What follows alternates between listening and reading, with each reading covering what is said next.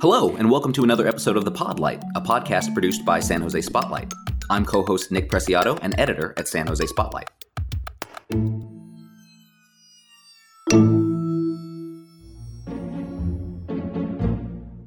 After three decades in Congress, Silicon Valley Representative Anna Eshoo has decided not to seek another term. Eshoo is a powerhouse politician, first elected to the House of Representatives in 1992, after serving on the San Mateo County Board of Supervisors for a decade. She's since risen through the ranks as a senior member, earning coveted committee assignments on healthcare, energy, and commerce. Her retirement marks a monumental shift in Silicon Valley politics, and there's already a contest brewing between candidates hoping to fill her seat in next year's election. I'll be speaking to political observer Larry Gerston later in the show about that contest, but first let's hear from the Congresswoman herself. Congresswoman Anna Eshoo, welcome to the show. Thank you very much. It's great to be with you. Yeah, I appreciate your time. Uh, now, I, I, know you've told this story already, but I'd, I'd, like to, to hear it again just for listeners who maybe haven't read our article on you retiring. What made you decide not to seek reelection for another term in Congress? Well, it's a uh, it's a it's a difficult decision uh, uh to make, uh, and uh, what I came down on the side of, unlike other examinations of uh, running for reelection to the Congress, uh, that this time around it was time. And, uh, you know, I mean, there are uh, many people uh, exiting the, uh, the House of Representatives and for different reasons. but I've been asked over and over again if it's because of the, you know, the really sad condition of the U.S. House of Representatives. Uh, it's not. That's not what I based my decision on. Uh, I've never run away from anything, so I'm not running away from the Congress. Uh, when I depart uh, a year from now, I will have served 32 years. So I think that, uh, you know, it's uh, over three decades and a very, very full legislative, successful legislative agenda with serving with five presidents who have signed uh, 66 of my bills into law. So uh, I think that it's one thing to enter the Congress with all of the excitement and the expectations uh, and everything that's attached to that, that um, uh, I make a graceful exit uh, so entirely grateful to my magnificent constituents because they have uh, entrusted their voice uh, to me, uh, as I said, for over three decades. So um, this has really been the honor of my life uh, to represent such a distinguished, I think, the most distinguished congressional district in the country. It is uh, the innovation capital of our country. Certainly, people around the world recognize who we are and what we are. Uh, so, this is uh, a very, very special place. Uh, people uh, hold us to very high standards, uh, which I welcomed, uh, always have welcomed. so, this has been a both an exciting journey. there are always bumps in the roads. There are different political seasons. Uh, but I've always tried to keep my eye on the prize, uh, and that is uh, to be a uh, an effective legislator. And uh, and I'm I'm proud to have made the achievements that I have on behalf of my constituents and of course the American people. You've still got about a year left in your term before that's over. What do you intend to do with the rest of your time in office? Well, I'll bring all of the energy that I'm known for and tenaciousness uh, to the job. Uh, you know, when I entered uh, the Congress, the internet uh, was in its infancy. And so, so many of the policies that I helped to shape at that time uh, was to see that it grew uh, to benefit the American people. And I'm proud of that. Now, we look over our shoulder, I think that there were some mistakes that were made as well. Uh, but that's the mark of humanity. And um, uh, and now, fast forward uh, three decades later, uh, this is uh, nationally and internationally the infancy of artificial intelligence. so I have what I think is very important legislation that I want to get over the finish line. it's bipartisan. It's bicameral And uh, really, what it does is to ensure that all sectors of uh, society uh, will have the resources uh, to uh, advance AI. Uh, right now, really, these massive resources and the computational capacities rest in the hand of the largest technology companies. and I don't think that's inappropriate. Uh, but I think we uh, there are again uh, we have uh, all, all, the various sectors of our society: the academic sector, the medical sector, uh, small businesses, startups, um, the public sector, and so this is this legislation will democratize artificial intelligence, and I think that uh, that it's uh, so important to do that. I worked very closely uh, with Stanford University's Human Artificial Intelligence Center on this legislation, uh, and um, uh, they're excited about it. I am as well. So this is something that I want to get over the finish line. It's one of my one of my top priorities. Mm, thank you for explaining that.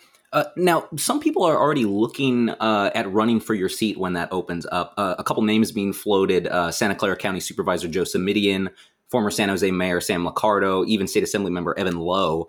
I'm curious to know your thoughts on these contenders who are hoping to replace you, and also what can be done to encourage more women and people of color to run for office. Well, it's uh, it's an excellent question.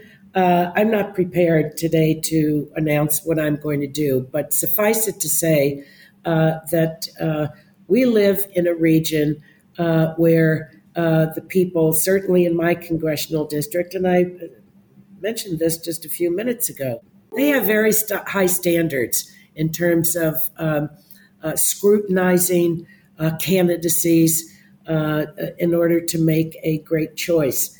and it pleases me to see individuals that have public service uh, experience. Uh, this is a huge job.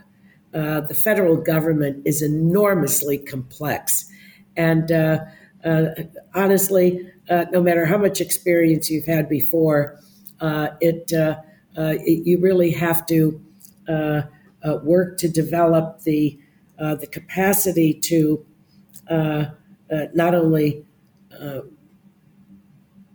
have a committee assignment that uh, where you can launch uh, the issues that have uh, great resonance uh, in in my congressional district.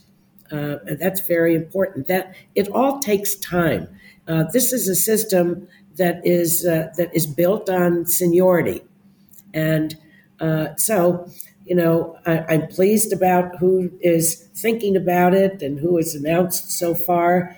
Uh, I am disappointed that, that there is not a woman uh, that is, whose name I've seen. I, I haven't seen any uh, women's names uh, mentioned. Uh, I was the first woman uh, since our country was born to represent this congressional district and the first Democrat. And um, so let's see how it all goes. The extension has been put in place for filing uh, by the registrar of voters, and uh, uh, we'll see what the complete field is uh, once that closes. I think on December thirteenth. Mm, thank you for that. And just a, a quick follow up to that: Do you have any advice that you can pass along to your successor? I, I know that you're you're not willing to talk about who might replace you now, but w- what advice could you give for whoever takes this office next? Oh boy, well, well, be prepared for taking on an enormous responsibility.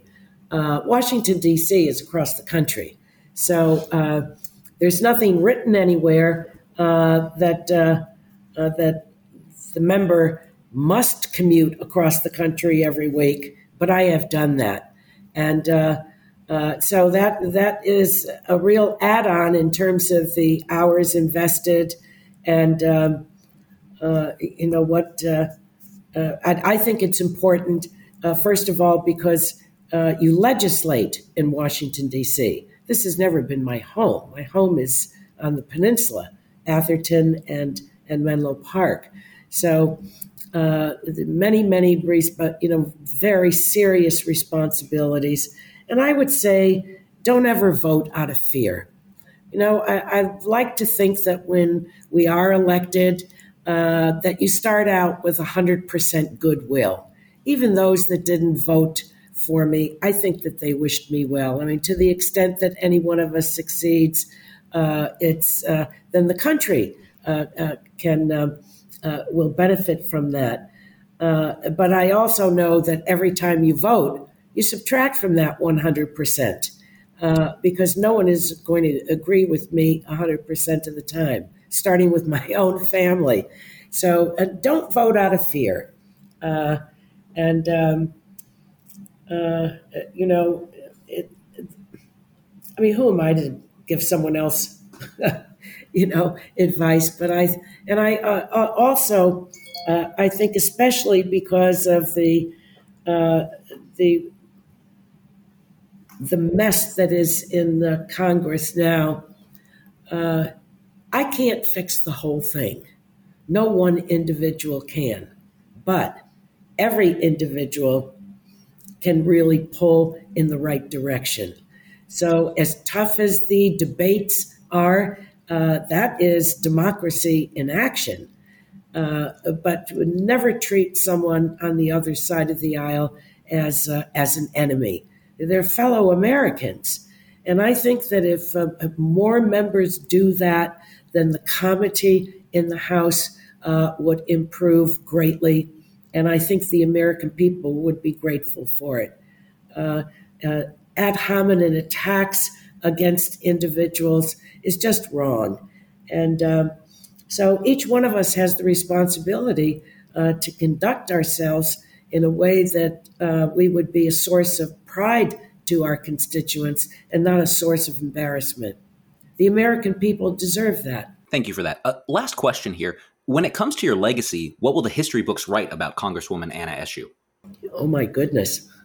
Well, I think that they will write that I was the first woman to represent uh, the, the, Silicon Valley district, the first Democrat uh, to do so, uh, and that I was a um, uh, an effective uh, uh, member in representing my constituents and a, uh, a member that produced um, really a, a, a, huge number of, of bills signed into law under uh, you know five presidents uh, to benefit the uh, the lives of those that I represent and um, and of course the American people.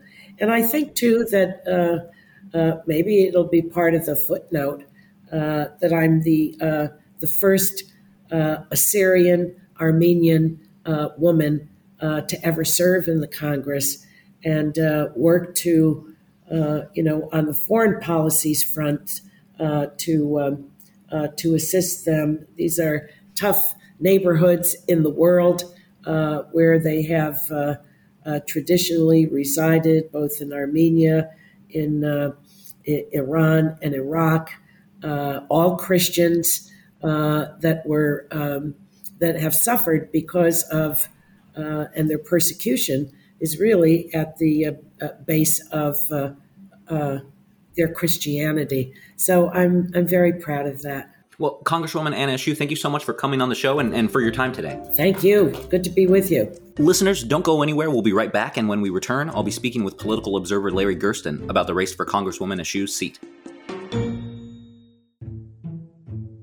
Hello, Josh Barousse here, co founder of San Jose Spotlight. Did you know that San Jose Spotlight is Silicon Valley's only nonprofit news organization? That's right. Our impact journalism is funded by generous readers like you. And this year, we have plans to expand our reporting to other cities in Santa Clara County. If you find value in our reporting, consider becoming a sustaining member today with a monthly or annual recurring donation by visiting our website, sanjosespotlight.com. Thank you. As you walk around the neighborhood, you may have noticed that yards have evolved with less grass and more native plants. How is your yard looking? Are you ready to replace your water thirsty lawn and create a modern and beautiful water efficient landscape? If you live in Santa Clara County, Valley Water's rebates can help you pay to upgrade. Visit watersavings.org today to evolve your yard. Get ready for a holiday tradition like no other. The San Jose Dance Theater proudly presents The Nutcracker, a magical ballet celebrating 58 years of enchanting performances. Join us for an unforgettable experience on December 8th, 9th, and 10th, one weekend only. This year, the theater is bringing you live music by the Cambrian Symphony under the direction of Scott Kurginen, adding a new dimension to the classic tale. Directed by Mariana Schoepper, our professional ballet dancers, along with talented local performers as young as six, will transport you to the land of the Sugar Plum Fairy. Join us on Sunday evening for our family discount night, the budget friendly show of the season. If it's your first time experiencing the Nutcracker, this is the perfect opportunity for you and your family. Immerse yourself in the holiday spirit without breaking the bank. And the theater is conveniently located near Christmas in the Park. Make it a memorable holiday with San Jose Dance Theater's The Nutcracker. Purchase your tickets now at sjnutcracker.com. Don't miss the magic and see you at the show.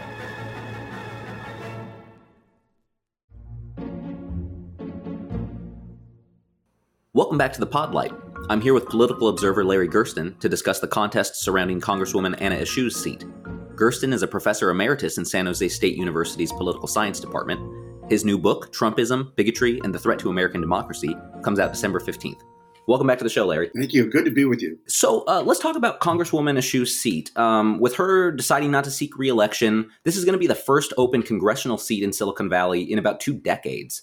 Can you talk about why the contest around the seat matters? What, what's significant about California's 16th congressional district? Well, you hit upon it, first of all, Nick. Congressional seat openings are rare, uh, particularly in California. They're rare because uh, there aren't very many of them and uh, they're coveted because of the power that goes with them. So you, you put it together, and uh, when somebody uh, retires or resigns, or unfortunately perhaps dies, uh, there's a, a, flurry of interest uh, from people on all sides of the equation because they want in. You, you don't make policy without being in the spot to make policy, and uh, and that says that's true, of course, for many seats wherever. But in, in Silicon Valley, where there's so much at stake, uh, with our economy, uh, it's critical to have somebody in there who knows what's going on and who is able to represent us uh, to make sure that uh, those issues that, that, are important to us uh, are at least acknowledged. What are the demographics uh, and makeup of the voters like in this district, and how could that sway the vote when this you know goes up to election in 2024? This is a very interesting district. If you think about it, all the universities around here, particularly Stanford, San Jose State, Santa Clara, uh, they give us a sense that uh, this is a, a more educated uh, population. Uh, it's a very diverse population. Uh, we know that much of California is, and this is part of that. Uh, it, it's a population with a with a, uh, a, lot of involvement in in key industries relative to this valley, tech. now there's a flurry of AI. if there's anything on the cusp, it seems to start in Silicon Valley and grow from there. Uh, you put all that together, uh, and uh, you, have got a, a, huge economy here uh, in, in, the trillions just in Silicon Valley. Three to four trillion dollars of our, of our, GDP is right here uh, because of the business uh, that we do internationally. You know, they said that California is is the is the foundation of this of the nation's economy. Well, I would say Silicon Valley is the juggernaut of, of that foundation. That's how critical it is uh, to not only all of us who live and work here, uh, but to anybody, whether it's individuals or companies who do business with here. Hmm, thank you for clarifying that. Also, just to follow up on that, could you talk at all maybe about the split between Democrats and Republicans in the area? How, how could that affect the vote? Uh, Democrats, uh, as in most parts of California, and particularly the Bay Area, overwhelm Republicans um, more than two to one and and because of that, um, it's most likely that, uh, that, a Democrat will get elected uh, to uh, to uh, to the seat. And if you look at the the, the, the cast of characters right now uh, who are either thinking of or have actually committed to, to running for the seat, you, you see that they are uh, preponderantly Democrats, and Democrats pretty much well known to all of us in the area. Uh, yes, and let's talk about that cast of characters then. Uh, several people have indicated interest or are rumored to be interested in this seat. Uh, that includes Santa Clara County Supervisor Joe Simitian, former San Jose Mayor Sam Liccardo, State Senator Josh Becker, and State Assembly uh, sorry State Assembly Member Evan Low. of those names being floated out there, who do you think has the best chance of winning and why? I'm not going there, but I would, I would but I would tell you this: uh, they're all well qualified. They each bring uh, a, a, different wrinkle, if you will. Uh, can go down the list. Uh, uh, uh, you mentioned Liccardo, former mayor of San Jose, obviously very well known. Um, his his constituency, if you will, San Jose, doesn't fit that well into the into the district. But on the other hand, you know, when you talk about name recognition, it's there. Uh, you look at somebody like Joe Simitian, uh, he probably uh, historically is is is the best uh, represented in terms of uh, the way his district, not only a supervisor but in the Assembly and Senate, overla- overlays uh, the congressional district. Uh, he's worked with almost all the cities and counties uh, during the time that uh, he's been involved in politics. So, so he brings that kind of, of element. If you're looking at somebody like Evan Low, um, he's a dynamic guy uh, completing uh, 10 terms, uh, five terms, 10 years in the assembly, and, and that only 40 years old. Uh, elected very young, got a great future, very involved representative, of course, of the LGBT community. Um, these are things that are very important. Josh Becker, okay, prominent member of the state senate, extremely active in climate change. Uh, many of his bills have, have gotten through uh, because of his ability to persuade his, coll- uh, his colleagues of what that's all about. Uh, and of course, he is centered right almost in the middle of the district, well known. And his district, his state senate district, now has a very good presence with respect to the congressional district. Go pick one. I mean, we're, we're, we're, we're we are uh, so fortunate in terms of the riches we have with respect to, to the candidates uh, uh, seriously considering that office. Uh, last question here, and this this was something I touched on with uh, Congresswoman Eshoo too. Uh, the names being floated for the race are mostly, or well, they're all men, but they're mostly white men. I'm curious, why aren't we seeing any women in this race, and why aren't we seeing any more female candidates or people of color really running for this seat? At least not at this time. That's a good question. And uh, when you're talking about an N of one, this district, this race I think it gets very difficult to extrapolate and, and, and, and reach larger conclusions about the population. I did think for a while that Sally Lieber, who is a member of the Board of, of, of Equalization, would have been a good candidate.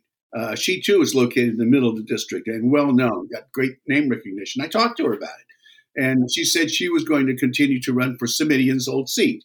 So it's not as if there's not a woman, uh, but she's choosing a different race. Uh, we're going to lose Barbara Lee uh, in uh, in uh, Congress, but there are very capable women seeking her her seat.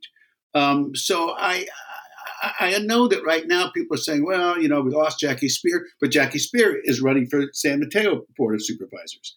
So I, am not sure that we can say much uh, about this particular seat without looking at much uh, larger pieces of data.